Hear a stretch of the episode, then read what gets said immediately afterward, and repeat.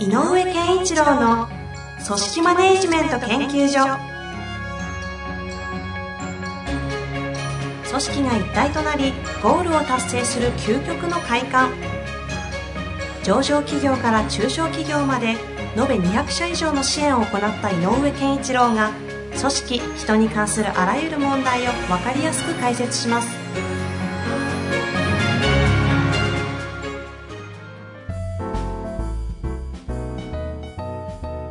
こんにちは、遠藤和樹です。井上健一郎の組織マネジメント研究所。井上先生、本日もよろしくお願いいたします。よろしくお願いします。いきますか。早速、じゃあ今日はね、質問に行きたいと思います。はい、今回のご質問、最近出てないですね。成功循環モデル系のご質問が来ておりますよ。行きたいと思います。成功循環モデルではない悪い循環、例えば結果が出ていない、業績悪化、結果を強く求めすぎてしまう、という状態に陥っている場合に、成功循環に持っていくには、現場のリーダー、マネージャーはどのように働きかけ、何をしていったら良いのでしょうか。教えてください。はい。僕のポッドキャストとかね、聞いてる方は成功循環モデルってよく知ってらっしゃると思うんですけど、改めてね。そうですね。まずそこから、どんなものかというのを、マサチューセッツ工科大学のね、経営学とかをやってるダニエル・キム教授が提唱しているものですね。はい。で、有名です。で、どういうことかというと、結果の質を高めるためには、やっぱり行動しなきゃいけないので、行動の質が高くある必要がありますよね。でも行動ってやっぱり思考から来るので、行動の質が高いということは、その前に思考の質が高いという条件がありますよ、ということがあった。で、キム教授がいろんな会社の、成功している会社とかいろんな会社を調べた結果、そこまでの流れを、なんとなく推測できるんだけど、その前に思考の質が高まるってどういうことかというと、実は組織には関係の質っていうのがあって、関係の質が高い組織は思考の質が高くなりますよと。で、逆、思考の質が高いので、行動の質が高まる可能性が高まり、結果の質が高まる可能性があると。で、結果の質が高いと、やっぱりこう、みんなでね、ハイタッチして、やったねっていうと、なんかこう、お互いまた盛り上がっていく。で、関係の質が高まる。っていうので、こう、どんどん情報スパイラルを描きます。なので、成功循環モデルのスタートは関係の質です。っていうのが、成功循環モデルの一つの考え方。で、その中で、キム教授がもう一個、悪循環モデルが潜んでるということを気づき、で、それは何かというと、結果だけにとらわれる組織だと、結果の、悪い結果なんかが出たときに、なぜできないんだ、なぜやらないんだ、誰だ、みたいなことから、教養とか犯人探し的なものとか、ちょっとマイナスなものが、人々の気持ちをマイナスにするような行為、行動、言動が起こるので、それによって関係の質は悪化しちゃいますよねと。なるほど。だから関係の質が悪いとなれば、強要されるんで分かりました。言われた通りやりますよっていう思考は停止し、で、思考の停止した行動が質が高いわけはないので、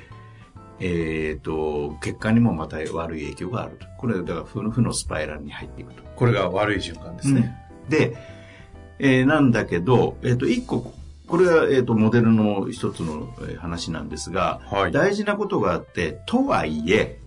組織は、目標っていうのがあって、そこに向かうので、結果を無視していいのかっていうと、そうではない。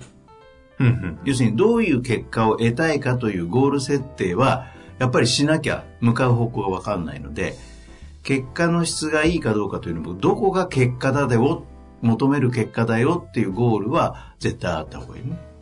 目的のないコミュニティサロンみたいになっても仕方ないですね。だから関係の質さえ良ければいいよねっていうことではなくて、ここには条件があって、ゴール設定はされていた上の関係の質っていうふうに取らないといけないと僕は思ってる。なので、ゴール設定は明確にしなきゃいけない。で、それに向かってどうするかっていうふうに考えるときに関係の質が大事。それに向かってどうするかって考えるときに関係の質が大事。うん。つまり、同じこと言ったわけですけど。うん。関係の質、それぞれの関係の質って何かっていうと、はいはいはい。さっき言った思考を停止させない関係の性が必要なので、うん。押し付けとか、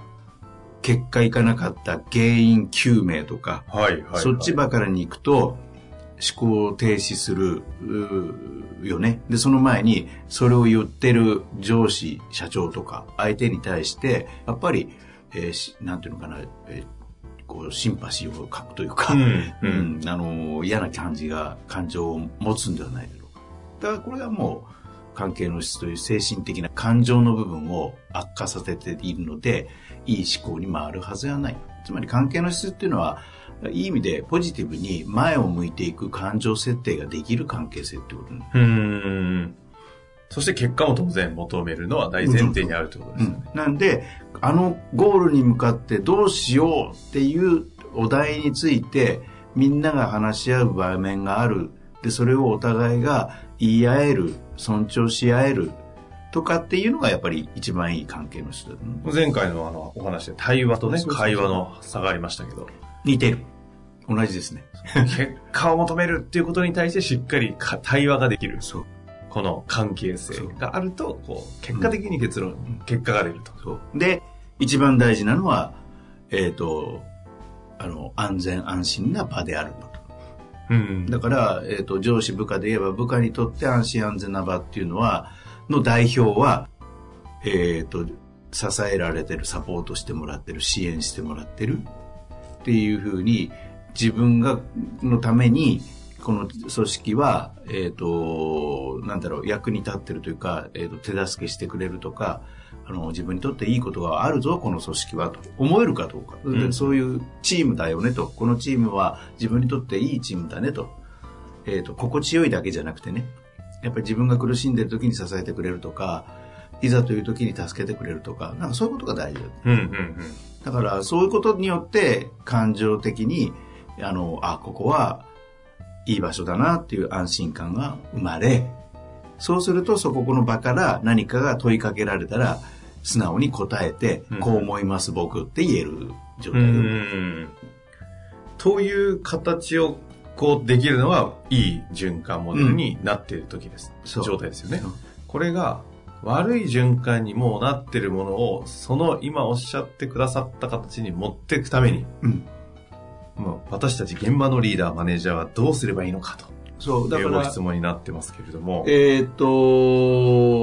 気持ちとしては、はい、リーダーの気持ちの設定としては、自分は何のためにいるかって言ったら、まあ、悪循環に入ってるとしたら一回大きく切り替えてほしいのは、自分はマネジメントするっていうこと、行動をコントロールするということに行ってしまうんだけど、その前に気持ち、精神をサポートするっていう気持ちが入らないといけないね。それはフォロワーというか、そのスタッフ、うん、仲間たちの。そう、だからメンバーのための、支援のために自分はいる。うん。そっちに切り替えないといけないかなと。悪循環になってるんであればね、好循環であればどういうことをやろうよっていう、それこそね、ジョーさん的に言う、オーダーを出すっていうことをできるんだけど、でもオーダー自体が悪循環モデルの時には強要になるので、押し付けに聞こえる関係性になっちゃってるので、そうではないよと、僕は君の支援をするためにいるよっていう精神的な安全性を提供する、支援するっていうことを自分の中に入れないと、うんうん、そのために自分がいるんだというふうに、これ大変かもしれないけど大いに切り替えていくんだけど困る、ね、はあ、はあはあ、なるほどですね、うん、じゃあまず大前提はそのリーダーマネージャーの方が君のために支援するよということを心理的安全とか安心って言いました、ね、うん、心理的安全性っていうの、安全性なんか最近よく使われる言葉ですね、はあはあ、それをちゃんと相手方に作ってあげるというマインドセットを先にするのがまずスタート。そう。なのでちょっと顔が曇ってるとか、顔色が悪いとか、ちょっとなんかあるぞと思ったら必ず声掛けをしてください。具体的なこと言う。で、どうした？なんかあった？とか、例えば商談がうまくいってないってなったら、この間の件どうぞ。いやまだちょっといい返事もらえないんですよってちょっと困ったとき、どんなこと起こってんのとか言って聞いてあげて、それに対してそりゃダメだよとかっていうことは言いたくても一回ダメ、この悪循環になってんだったら一回それはやめてっていう感じ、うん、で何があったとか、あそうなんだ、どういうふうに感じるとか、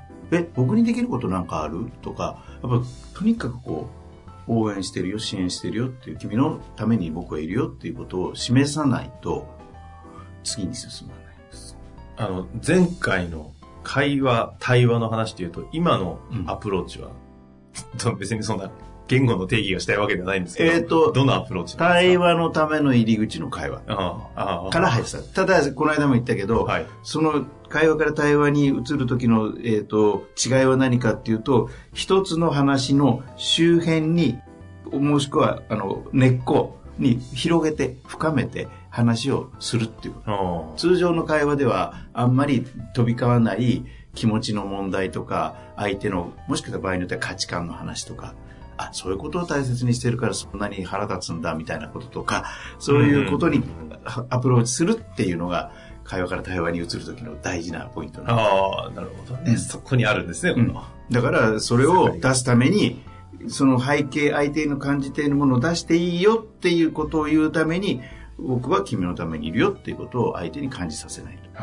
という、その支援するためにいるんだよという、それをまず作ることがこの上に立つ人間のやるべきことだと、うん、なので必ずちょっと一番やってほしいのはちょっと元気がないとかっていうのはとにかく見逃さないでほしい、うん、そこは観察力ですね、うん、で、間違っちゃってもいいよね、どうした体調悪いとかって言って、いや全然大丈夫ですよ、あそうちょっとなんか昨日より顔が困った感じしてるよとか、何、うんうん、かあったら言ってよとか、それだけでもいいのよ。あこの間あるおじさんが、うん、スタッフの女性に、うん、あれベースのなんかベースから変えたとか言って、うん、そこまで見るみたいな。でもそれってすごく嬉しいこと。いや、ちょうど春の時期境だったんで変えてみました。よく気づきましたねの会話がすげえ会話してんだと思って。でもそれは見てくれてるということに関してすっごい感じるね。あ、そこまで感じてくれるんだっていうこと。だから今言ったように一番最初はそこからもう一回戻さない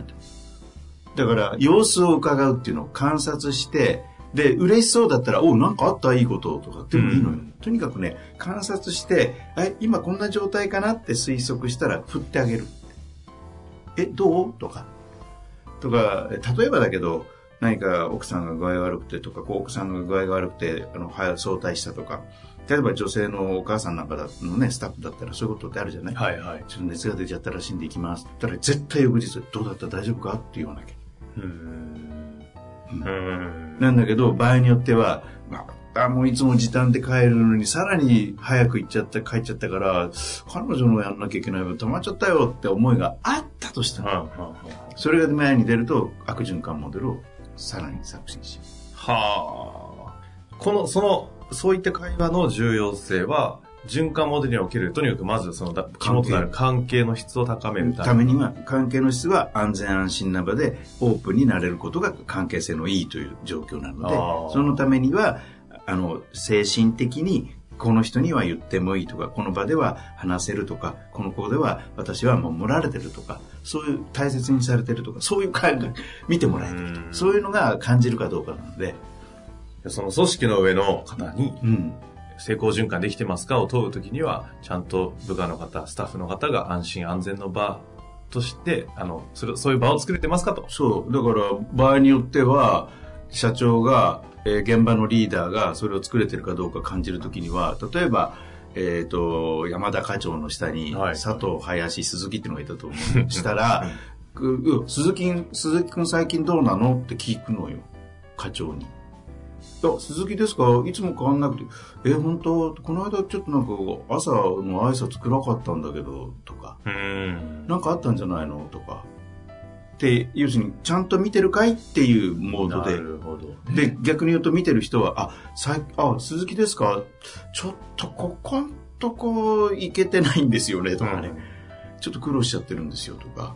どうしてあげてるって言ったら、いやこの間も一緒に同行していったんですけどとか、なんかそういうことをちゃんとこうやれてるかいっていうのは見てあげないとか、見るポイントは今の話でいうと安心安全の場の作れてるかどうかの観点で聞いてみるってことですね。そのためにはちゃんと自分は君の支援をするよっていうマインドセットした上でちゃんと観察して。はあ、なるほどね。胸が痛いやつですね。でもね、特に、うん、悪循環だから言うのよ。うんうん、成功循環のために関係の質がいいかを高めましょうっていうテーマだけでこれを言うと、じゃあ何も言えないんですかみたいなモードになるから、それはそうではなくて、言わなきゃいけない、オーダーは出さなきゃいけないってことも、これはセットなの、通常は。うんうん、なんだけど、悪循環になったらどうてるんでどうしたらいいですかということなので、一旦、指示命令モードは一回グッと抑えないと、うん、そして安心の場を提供する、作ると。でその上で次にやることはどうしようかって具体的なやり方、策、仕事のビジネスの本来のテーマに一緒に考えるっていう場に次行く、うんうん、どうするこれでこうしたいですとかちょっと分かんないですって僕だったらこう思うけどどうとかこういう関係性にしていくと、あ、やってみます。これは指示じゃないから。うんうんうん、対話によって生まれたアイデアっていう話なので。うんうん、なるほどですね。うん、いやいや、クリティカルご回答いただきました。はい。ぜひね、この方。ぜひぜひ。この質問があるということは悪循環になっている可能性がありますからね。そうですね。もしかしたらね、うん。ぜひ取り組んでいただいて、はい、またご質問お待ちしております。はい。というわけで、井上先生、本日もありがとうございました。ありがとうございました。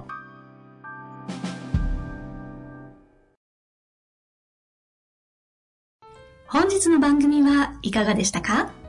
番組では井上健一郎への質問を受け付けております。ウェブ検索で人事明快と入力し、検索結果に出てくるオフィシャルウェブサイトにアクセス。その中のポッドキャストのバナーから質問フォームにご入力ください。また、オフィシャルウェブサイトでは無料メルマガや無料動画も配信中です。ぜひ遊びに来てくださいね。